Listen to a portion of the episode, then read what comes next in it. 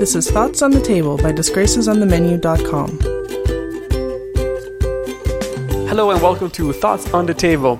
As you can hear, I'm using my portable microphone today because, again, I'm on the road. This is a special episode recorded in Milan. And it's even more special because with me is Fiona from Nuts About Food. Hi, Fiona. Hi there. Hi, Paolo. Nice to have you here. Welcome. I mean, uh, she was so kind. I have the pleasure to to ask her a lot of questions. So Fiona uh, is a native of New York, and uh, she moved to Italy quite young. So how long ago did you move to Italy? Um, I moved here when I was a child, and I've been living here ever since. So most of my life. I see. And were you in Milan the whole time, or were you in other cities as well? No, actually, when we moved from New York, we went to Venice. So I spent my first years in Venice. Did you go to school in Milan? Um, I did go to school the last two years of high school and university, so I graduated here. Um, but I went to part of my elementary school and secondary school in Venice. Have you been back to the United States since? Yes, yes. I usually go every year. I try to go at least once a year. Sometimes it's a little bit longer, but my dad lives there, so I, I try to get back as much as possible. I see. You've been, um, you know, before you came to um, to Italy, did you expect something much different, or were you so young that anyway you didn't have much for an expectation?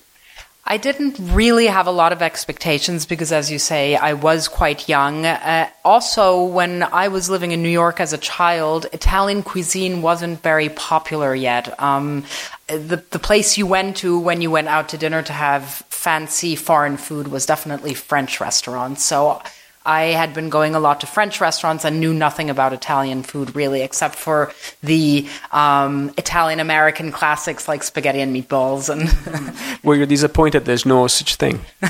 um, I I'm not sure, but I think I probably actually was because I remember liking spaghetti and meatballs. yeah, so this, you know, my blog is uh, against this type of um, misunderstanding. Um, but definitely, when, when you're seven, you probably like your meatballs the way they are, right? yeah. anyway, uh, and then you moved to uh, to Milan, uh, the big city. You studied here, you know, high school and university. Um, how different was Milan from, let's say, Venice? Well, also, um, after living in Venice, I actually went to boarding school in the mountains for a few years. So I was living in a much smaller town than Venice. Where about? So, um, in the Dolomites. Wonderful. And so coming to Milan was a bit of a culture shock. I mean, not really actually, because being born and growing up in New York, my first years, I was used to a big city, and um, Milan at that point was a smaller city and less international than New York was, but still, when you're used to living in the mountains or in a city like Venice, of course, you get used to a different way of life. So yes, Milan was definitely much more cosmopolitan mm-hmm. than than those towns were at the time. I mean, there was a lot more going on, and just getting used to traffic again because between yeah. Venice and Cortina, you don't really see that many cars. So yeah, of course. Um, uh, what about the food of Milan? Did you find Milan has a strong identity, or because it's multicultural, you can actually find uh, more uh, varied uh, type of foods in Milan? Well, I mean, I'd say nowadays, definitely, yes. Um, I think Milan has changed a lot, as I was saying before, um, in the past 15, 20 years. So when I arrived, I don't think there were that many ethnic restaurants. I mean, there definitely were some because Milan has, I think, the oldest Chinatown in Italy, I mm-hmm. believe. Mm-hmm. I'm not sure exactly when it dates back to, but it's definitely very old. So we have a very large Chinese community here. But aside from that, I don't think there were um, a lot of ethnic restaurants at the time. Not that I remember. I mean, now it's very popular. You can pretty much eat anything here. I mean, it, I, a lot of Thai places have opened that didn't used to exist. Um, I'm thinking Vietnamese, Korean, although they're not as popular as they are probably abroad, like in the United States. Mm-hmm. Um, but you can still find a lot of different um, ethnic places. There's quite a lot of variety. Interesting. I've yeah. noticed, you know, I lived, I used to live in Milan. Um, I only lived here for a couple of years, and I noticed now that I'm back uh, that there's far more uh, a lot of Japanese and Chinese often together, which is a strange thing for me. And uh, but definitely, um, uh, you know, the multiculturality has increased, which is always wonderful to see. Also, you know, I think uh, there's more uh, foreigners uh, living here, and which is also great. Um, the city can definitely support that mm-hmm. for sure. Um, but did you find that going back to the cuisine of Milan, um, did you recognize uh, strong traditions? Was it something that you found Milanese being very proud of their cutlet, for instance, or other type of food? Well, yes. I mean, there are definitely those very traditional dishes um, like the cotoletta alla milanese, the risotto al zafferano, the yellow risotto made with saffron, which then becomes riso al salto the next day, which is a very, very um, special dish here that people love, and you really can't find anywhere except for the very traditional restaurants here. Um, and other dishes like mondeghili, or I mean, there there are certain very traditional dishes here. Um, but then on the other hand, compared to other Italian cities, you don't feel that tradition as much. And that's probably because there's so many people um, from all over Italy converging in Milan. And so they all bring their food. And so there really isn't maybe as strong an identity. Although probably a person from Milan who has been here for many, many generations would not agree and they would feel, no, we have a very specific cuisine. But there are not as many dishes, I think. Um, probably in Rome, when you go to Rome, you know you're in Rome because you eat very specific things, um, very seasonal too. I mean, every month has very specific dishes in Rome, like puntarelle or artichokes or um, lamb, etc. I mean, you have very specific times, and the Milanese dishes are actually not as seasonal, like and not as specific. I find. I completely agree. Yeah, I'm not from the city, but I am from the province of Milan, and I definitely uh, agree with you completely. Um, and what about the different areas of the town? Um, did you find the city being uh, sectorialized uh, much? Um, well, how how exactly do you mean that? Um, per food type or? Well, I'd say um, the look, the geography, and the food and, and traditions around food, uh, as well as, uh, I suppose, um, a lifestyle or culture. Well, um, the more I've been living in Milan, the more I've noticed that um, each neighborhood is almost like a village to itself. So you can really um, cross a large street, like one of the larger streets in Milan, and on one side of that street there's one neighborhood, and then it completely changes on the other side. And um, so yes, the neighborhoods are very different. Food wise, I would say more. Um, it has more to do with immigration because the immigrants all tend to settle in different areas. So there's some areas that are um, better known for their Indian food or Chinese food. For example, you would definitely go to Chinatown to find the great Chinese restaurants. And there's some areas like around Viale Padova where there are a lot of Indian places because there's a large Indian community there. And then there are areas um, that have very good South American food like Ecuadorian or Peruvian food, etc. Because there's a large um, South, there are several large South American communities.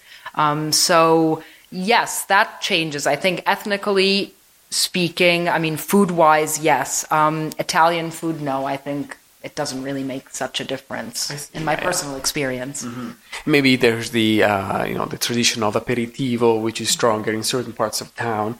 That's because they happen to be more picturesque, like the Navigli area. Yes. Um, Yes, the aperitivo has a whole life of its own. That's Yeah. a whole different. It's good for you to mention that actually because it is a very Milanese concept, or at least it was born in Milan and then expanded to the rest of Italy. So Yeah, and I was one of those traditions that I really love. I wrote a little post on it. Um, uh, you're right; it, it happens in other cities too, but it's certainly something that, that speaks a lot to the life of a Milanese who lives a very frantic life and then uh, needs to wind down. Uh, that's the thing after work. And what's the best way then to have a drink and uh, and to eat something with it because it's you know you can start to get hungry too and it's not a good thing to drink with an empty stomach. So, uh, but it becomes a meal on its own, as you know, and uh, and it takes up the, the time that is in North America usually devoted to dinner. Um, so six thirty, seven till 8 uh, pretty much is when it takes place. At least in Milan, it could be later in other parts of, of Italy, and then you go for dinner. So at least uh, traditionally you do, although I think younger generations maybe just skip dinner after They do. Um, I think it's become more of a habit. I mean, aperitivo, a lot of students go to aperitivo, and maybe younger people who don't have families of their own, so they can just stay out, and then you have a couple of drinks and you eat from this huge buffet where you can choose anything you like. And usually by the time you've finished your drinks, you are quite full and you don't need to go to dinner. And it's a great way to socialize, have a good time, have some good drinks, and also not spend that much money. So for especially for younger crowds, it's really appealing. Exactly, exactly. And you know, some areas of, of, the, of the city are more. Uh, you can find a better uh, version of it, but it definitely takes place pretty much everywhere. Um, any bar which normally sells coffee uh, turns into uh, an aperitivo. Um, a place around that time, and, and then you know sometimes even turns again into uh, an actual bar.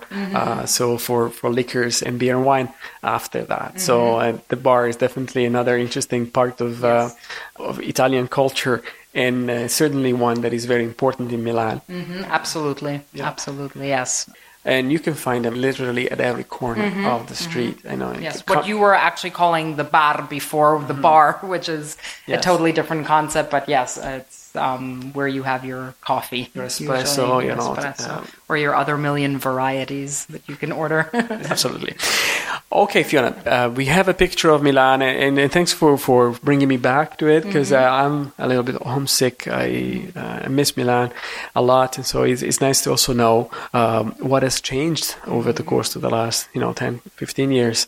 Um, I wanted to also talk about the food blogging activity uh, for you. So everybody um, has a different goal with their with blog, and um, it's always interesting to know what motivated you to start uh, blogging, and um, what is your purpose, what is your goal with, with your blog.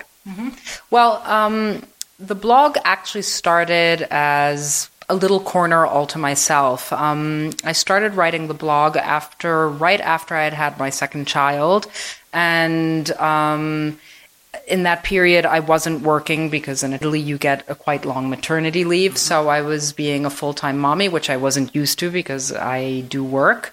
And um, I just felt like I suddenly didn't have any space for myself anymore. I was suddenly just a mom, and I really needed that little escape. I mean, I love being a mom and I love my kids to death, but I just needed that maybe half an hour a day where I could totally just do my own thing. And I've always loved writing. Um, I've always written since I can remember, just my own private personal things. Not that I ever published them, but I always loved writing. Um, and I love food. I mean, I love anything food. So whether it's uh, cooking or going to restaurants, tasting something new. There's very little I wouldn't taste in the world. So I, I just, I'm really passionate about food. I'm not a fantastic cook, but um, over the years I've been teaching myself. And um, I just see that with the blog, I've been learning more and more. So it really was just a, a space I created for myself at the beginning and just my own little secret. Let's put it that way. nice. Thanks for sharing that. It's, it's awesome. And then it, um, you know, it grew, um, and you created connections, and definitely uh, you're going strong and uh, and publishing. How many recipes uh, have you published so far? Do you know? Oh my goodness, I actually don't know. Um, I, I I could check. I know that I started out publishing about three recipes a week, and I've slowed down a bit lately just because between kids and work and everything, it's sometimes hard to keep the pace up. But at least one recipe a week usually. Uh, so between one and two, I would say now on average. Which is a, So- a, a great production volume, absolutely. Blogging for about four years now, so I don't know. We have to do the math, but you know, math isn't my strong point. Yeah. Okay. Um, and um, uh, did you did you uh, discover uh, something? Did the blog uh, help you um, uh, discover parts of, of your own cooking, or it affected the way you, you cook, or uh, is it more the other way around that the way you cook is totally shaped the blog? Well, I'd say probably a bit of both because um, I because I'm very busy with my family life and my work, etc. I cook quite simple foods. Um, I try to keep them very healthy, very um, good ingredients. etc. So that definitely um, reflects into the blog because I never really put in very complicated or fussy recipes. I mean, it's really a blog for people who have a very busy life but still want to eat well, and so they don't want to go out and grab some fast food or you know prepackaged foods that they can make. I mean, you still want to make something good and that's nourishing and tasty and not spend hours in the kitchen. So that reflects into the blog, but definitely the blog has also allowed me to push my boundaries. So in the blog, I actually did start posting about recipes that I never ever would have dreamed of making before. And that's why I say my cooking has gotten better over time too, because when you push your boundaries, you just you just learn. I mean, it's a, it's a learning curve. So, for example, I made my own ketchup, or I mean, who would have ever thought I would make homemade ketchup? It seemed crazy, um, even when I was doing it, or just little things like that. I mean, really doing things I wouldn't have done before, like baking bread, for example. Mm-hmm, mm-hmm. Interesting. Mm-hmm. And what about the feedback that you receive from other food bloggers and visitors? Um, do you find that it um, it affects you, or um, it stimulates you, or in some ways it um, it steers you uh, in, in, in ways that you didn't predict? Mm. Well. Obviously, when you're writing a blog, you want to know that there's somebody out there reading what you're writing. Otherwise, you wouldn't start a blog. So, um, the feedback is definitely uh, very much appreciated and it helps you go on. On the other hand, I also try not to get caught in the trap of writing in order to get feedback. So I still want the blog to be something that's mine and a passion of mine and not a job. I mean, I don't need another job right now because my life is busy as it is. So I don't want to get into that tricky, um, vicious circle where you're just doing things to satisfy an audience. And so you're not being true to yourself, but you're actually doing it for the numbers. That's not me.